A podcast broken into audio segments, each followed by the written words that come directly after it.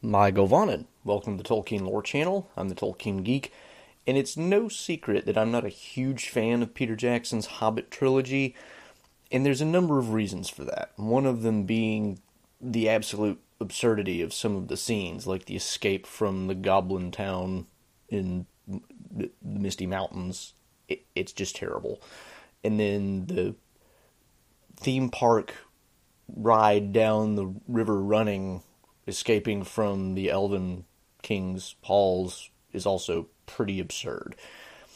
But even before the movie came out, I had a concern along similar lines, which was, you know, The Hobbit in the original form, and it's the book form, is a much more lighthearted and occasionally somewhat silly story compared to The Lord of the Rings, which became way more serious and way more epic.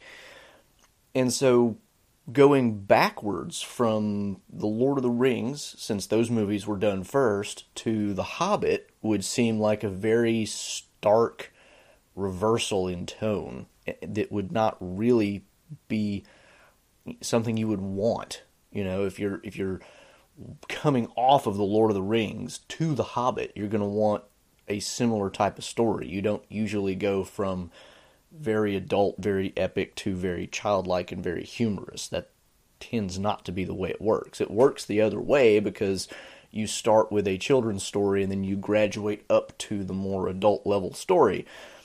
And so I always had this concern even before the movies came out how are they going to make this work? Well, and as things turned out, it didn't actually matter in the way that I was worried about it because they went a totally different route and just went absurd in ways that were not really even appropriate to the book. But I think you still have that problem if they had done it right. But I think there is a way that you could solve it. And what I want to discuss here is how that could have been done and how that would have even improved some of the other things about the story in the way that it was told in the Hobbit trilogy and why I think it would have been a better way of doing it. Before I get into it, though, I did want to mention up front I do have a Discord server open now for fans of the channel. You can find the link to that in the description below. Go check that out if you're interested.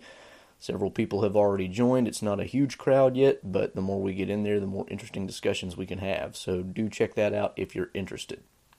Now, to the topic at hand. The way that I think this could have been done has been suggested, of course, by Tolkien himself, because Tolkien thought of practically everything, not entirely everything, but practically everything in terms of fitting everything together into one cohesive whole. And the way that he did it is connected very heavily to his what I call the Hobbit retcon, which I did a video on, and I'll link to in the description to that as well the Hobbit retcon, as I talked about it in that previous video, is not about this. It's more about the fact that he changed pretty much most of the Riddles in the Dark chapter and various other small parts here and there in the story to make it fit with the Lord of the Rings because in the original Hobbit you had the story of Gollum voluntarily offering to give Bilbo the ring, and then when he realized he didn't have it, offering to show him the way out. And Gollum's a very friendly character in this story. Once Tolkien decides that he needs the ring to be a much more dangerous and corrupting force for the Lord of the Rings story, he goes back and changes this, not by directly changing the Hobbit, but by saying, well, the way that Bilbo wrote it is the way he wrote it, but he kind of lied because of the ring. And so we get the real story, right? So he does this, but this also, in and of itself, kind of retcons the storytelling of the Hobbit as well, because, and it's not entirely a retcon of it, because we always know that it's Bilbo's you know diary effectively of his own adventures. And so we always know that Bilbo is the one kind of telling the story. It's not just you know a story being told by a third party on third party omniscient. So there's always a, an element of that but now it becomes an even stronger element because Bilbo is the one who's telling it but we can imagine now that he is telling this story to other hobbits who aren't really up to being told an epic tale in the form of, say, The Lord of the Rings, which eventually gets recorded in the Red Book of Westmarch by, you know, Frodo, Merry, and, you know, other people. So, this idea that Bilbo is the narrator in The Hobbit gives us a starting point, but another major influence that we can get is the whole idea of the quest of Erebor, which is a an additional little bit that ends up in the Return of the King appendices. And also, there's additional elements of it you can find in the Unfinished Tales, like uh, earlier drafts of it. Or maybe it's not the Unfinished Tales, maybe it's the History of Middle Earth series, I forget now. But you get this uh, scene, basically, where Gandalf is talking to the four hobbits in Minas Tirith after the main action of The Lord of the Rings. And he's kind of telling the story of the Hobbit from his perspective because his perspective is a lot less about Bilbo's adventure per se and a lot more about the broader strategic thing going on with trying to make sure that Smaug is not, you know, a danger in the north, somebody that could ally with Sauron should Sauron arise again, and making sure that there is a strong, you know, independent dwarven kingdom in the north again that can be a bulwark against invasions from the east. And this is where Gandalf is going with the story. He's not as much interested in Bilbo's personal exploits, his turning into a rather effective thief through the possession of a ring that gives him invisibility, uh, and various other aspects of you know the way Bilbo tells his story. That's not really Gandalf's focus. And so he's going back and he's telling the hobbits, here's what I was doing, here's how the whole thing got set up, here's how you know, so the meeting of Thorin and Bree, for instance, which Peter Jackson does include in his movies, and so he kind of had a, you know, there was a sense in which he was kind of going for this, and it kind of works, but I don't think it works as well the way that Peter Jackson did it, and I'm not necessarily blaming him for that. He, you know, a lot of this was thrown in his lap the last minute, but the point being, he throws in this meeting with Thorin and Gandalf in Bree, which happens before the events of The Hobbit, where Gandalf and Thorin kind of talk about this problem and how they're going to solve it. And then Gandalf, of course, gets the idea okay, I'm going to throw a hobbit into this mix. Um, this happens in the quest for Erebor stuff, it, but it goes even deeper than that because Gandalf actually goes to, you know, where the dwarves are living in the Blue Mountains further west and talks to them and, you know, tries to convince them that here's what I'm planning to do, here's what you need. And you know, he goes into a lot more detail here, but he also, of course, talks about the necromancer and how that's Sauron and what he's really doing there, which we only get hints of in the original Hobbit. And, of course, Peter Jackson throws a lot of this stuff in too. The reason I don't think Peter Jackson's version does as well with this is because the way Peter Jackson does it is to just kind of throw everything into one continuous narrative which distracts from the story of the Hobbit itself because you end up with a story that almost seems like it's really Thorin's story with Bilbo as a secondary protagonist and Gandalf as a kind of tertiary protagonist doing his own thing off in you know different areas and then we even get Legolas and uh, Tauriel as almost a fourth level protagonist because then they end up doing some other stuff on their own. It just it becomes too much. What I think would have worked better is if you had a scene very much like what we get in the appendices, or we could even bring it back to Rivendell after the hobbits have returned to Rivendell after their adventures, and Bilbo could be telling the story from his perspective, and Gandalf every now and then chimes in and says, well, that's not really quite accurate, or here's what was going on in the background that you didn't know about at the time. And the beautiful thing about this would be you could have this, which would give us excuses for these diversions from the main story, and it would also give us excuses for some of the things in The Hobbit that are a little more humorous, because we could imagine a very elderly Bilbo telling his story to four young hobbits, and putting a little bit of a humorous spin, and it would also give us a basis for some of the authorial asides that we get in The Hobbit. Like, you know, yes, I'm afraid that is how trolls really talk, which, you know, in The Lord of the Rings, we you, you'd almost get the impression that trolls don't talk at all. Maybe they do, maybe they don't, but they're certainly very lumpish in in their intelligence. I mean, they really don't have a whole lot of it, and they probably don't talk like you know really downgraded cockneys arguing about how to cook whatever particular meat they have on the menu that day. Uh, so you know you could imagine that being Bilbo kind of softening the issue a little bit for a younger audience, particularly kids, which wouldn't be the the four hobbits at the point we're talking about, but it's it might have been the way that he told it originally, and so he's doing it again out of habit.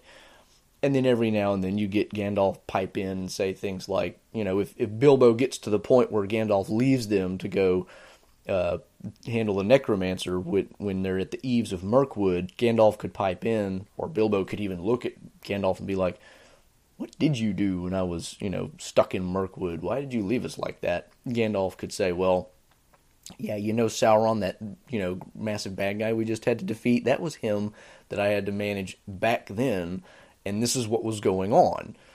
Uh, and of course, part of the reason this would work a little bit better in this way is because you wouldn't have to go through all of the additional stuff that Peter Jackson just added and made up for purposes of the story. Gandalf never gets captured by the necromancer, and so we don't have this long sequence of him, you know, fighting things in Dol Guldur and then being rescued by the other, you know, members of the White Council and all this other stuff. So it could be a much shorter thing where we'd get just kind of an explanation with maybe some brief visuals, almost a montage, not a extended story of its own. And so doing it this way would allow us to keep the main narrative and the main protagonist, Bilbo, in the focus and really get his story and his his own personal take on his own story while still allowing the more epic elements to kind of creep in to keep it more connected to the broader War of the Ring, which is what Gandalf had in mind from his perspective in trying to get the quest of Erebor to be successful in the first place. It gives us that that scope, that epic sweep, but it doesn't necessarily encroach on the story as much as the way that Peter Jackson did it by making Gandalf's story so much more involved, so much more you know, I mean there was just so much stuff that was made up for Gandalf's you know part of the story like when he goes to the the I hate to call them graves because that's really not the best word, but where the uh, you get the idea that this is where the Nazgul were put when they were killed, which doesn't even make sense, right? I mean, that's not what happened, and we all know that's not what happened, and I have no idea that why Peter Jackson went that route, but then finds the graves are empty. So we wouldn't have to have all that. We wouldn't have to have most of the stuff that Gandalf does. We just get his input every now and then to kind of explain things that Bilbo may not have really understood at the time or you know, to cover aspects of the story that Bilbo wasn't aware of, like the stuff that happened before the quest of Erebor, where he meets with Thorin, and you know, all of this kind of stuff you can get very briefly, whereas Bilbo still becomes the main narrator and tells his own story from his own perspective, which still gives us that humor, but that humor now makes more sense because it's Bilbo telling his own story, and even from the perspective of, you know, at this point he's a very old hobbit. We could imagine him very easily telling the story in a way that he might talk to hobbit children, even to the four grown hobbits at the end of the Lord of the Rings, because you know his memory's probably gone a little bit. His you know his his attitude towards them is still that of an adult hobbit to very young hobbits because he's just that much older. So it would make a lot more sense.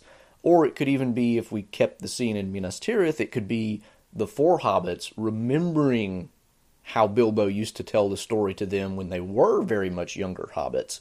And therefore, it would make a lot more sense in that way, too, because again, Bilbo would be telling the story to young, you know, child hobbits in a way that's not going to overly frighten them or, you know, it's not going to overbear them with epic weight of the real stakes involved in the story, right? He's going to be telling it from the perspective of look at this cool adventure I had and, you know, the funny things that happened to me on it and whatnot. Not, by the way, if this adventure fails, all of Middle Earth could have fallen to, you know, the alliance between Sauron and Smaug and we'd all be dead. it's just, you know, you wouldn't tell that story to a eight year old hobbit. I mean, you just wouldn't.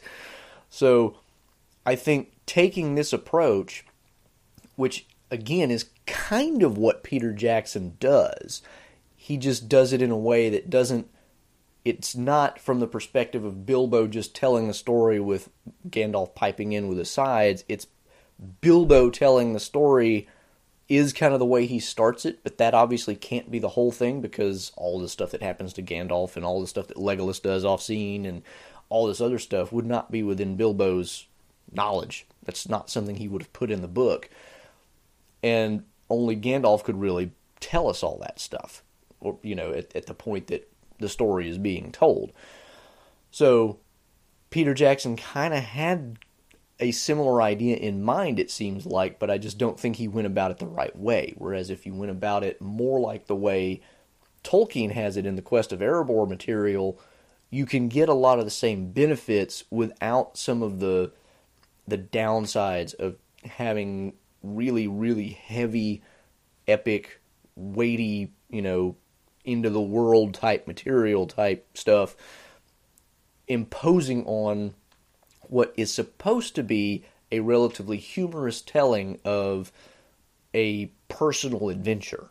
And so I think that's a way that you can reconcile those two things into the one story that would be much more effective than trying to just cram it all in without having the the framing device of Gandalf being there to kind of throw in his two cents every now and then as an aside rather than just this is what happens all over in all aspects of the story.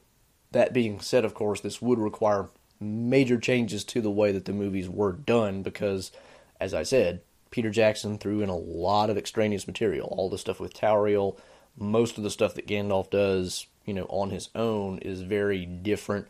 Radagast meeting them up in, you know, before they even get to Rivendell, a lot of crazy stuff would have to get thrown out, and that alone would solve a lot of the problems anyway, because a lot of that stuff is made up and done not so well. Uh, but I still think at the end of the day, even if you cut out most of the made up material and cut it down to, you know, the really important stuff, it would still help to have this kind of frame because you still end up with all of that stuff in one story. It's still a little bit of a weird juxtaposition to have Gandalf going off to fight the necromancer who, you know, in hindsight we know is Sauron and therefore has massive implications, as opposed to in The Hobbit, it's just he's a dark wizard that he's got to go off and handle with other wizards. Like, I mean, it's just a thing that happens on the side. You know, so if we want to include that in, we don't want to have the the tone of the Lord of the Rings imposing in on The Hobbit, which is tonally a very different story. But it works if Gandalf is, you know, just kind of interrupting or being asked to interrupt the Hobbit story with, "Hey, what was going on in that period when you were gone? Why why did you leave us? And what what happened there?" And then Gandalf can interrupt, and then we get, "Oh well, this whole thing was a lot more serious than we thought." And then Bilbo resumes his story, right? I mean, you don't have to have that weird tonal shift be so jarring because you're going from Bilbo telling his charming adventure to and then there's Sauron the Lord of the Rings off over here. You know, it just doesn't create the same kind of radical shift, I don't think. So, even though you could solve a lot of the problems just by taking out the extraneous material that was made up for purposes of making the Hobbit movie into three movies, I don't think you solve all the problems just by doing that. I think you still do need something like this framing device if you want to include that stuff in it. And I think you do want to include that stuff in it if you're going Lord of the Rings first and then The Hobbit. Because if you do it in that direction, again, it's like you don't want to graduate down, you want to graduate up. And we can't do that because The Hobbit wasn't done before The Lord of the Rings, and therefore we've got to find some way of making it appealing to go from epic grand story to not anywhere near as epic grand story and much more humorous. We've got to find a way of making that work. And to make that work, I think, again, Tolkien's approach makes the most sense because then we still get that sense of the epic in the background, even though Bilbo is telling a much less epic story in the foreground. And so I think, you know, it makes a lot more sense from the perspective of you know, we can remember this much more humorous, lighthearted story at the end of the really scary one that we all just went through. Let's all relax and think about Bilbo's, Bilbo's old adventure, and Gandalf can be like, that wasn't quite as relaxing as you thought it was. so that's my take on how the Hobbit movies should have been done in a way that would have avoided this potential pitfall which we didn't really get in the story because Peter Jackson just kind of radically changed the nature of the Hobbit story anyway. But if he had done it what I think would be the right way, this I think would have solved any potential problems that could have come up. So let me know your thoughts on this approach. Let me know if you think there's a better way to do it. And, you know, we could have some interesting discussion in the comments because, you know, I'm not a filmmaker by any stretch. I'm not even that creative of a person. So, this is just my theory, but how it would actually be done, I'm not claiming I could actually do it. And so I think it would make sense, but it might be harder to pull off than I'm making out. So, you know, in fairness to everybody and to Peter Jackson out there, I'm not saying I could do a better job than he did because that's not that's not my talent. So anyway, if you have other thoughts on how it might be done better or if you think my idea just makes no sense at all, you know, explain why. Uh, please also like the video, share it around. Subscribe if you want to catch all my content. Hit the bell icon on YouTube. I'm also on Rumble and Odysee, and you can catch me on most podcatchers now. You can also find me at Twitter at JRRTLore for some occasional Tolkien related trivia questions, and you can support me on Patreon. And don't forget that Discord server if you're interested. Until the next time, I'm the Tolkien Geek signing out for the Tolkien Lore channel. Namarie. Thanks to all my Patreon patrons, especially Ringbearer Ego Voice and Elf Friends P.A. Brew News, Deanna Kaufman, Tracy Meehan, and Nathan Dufour.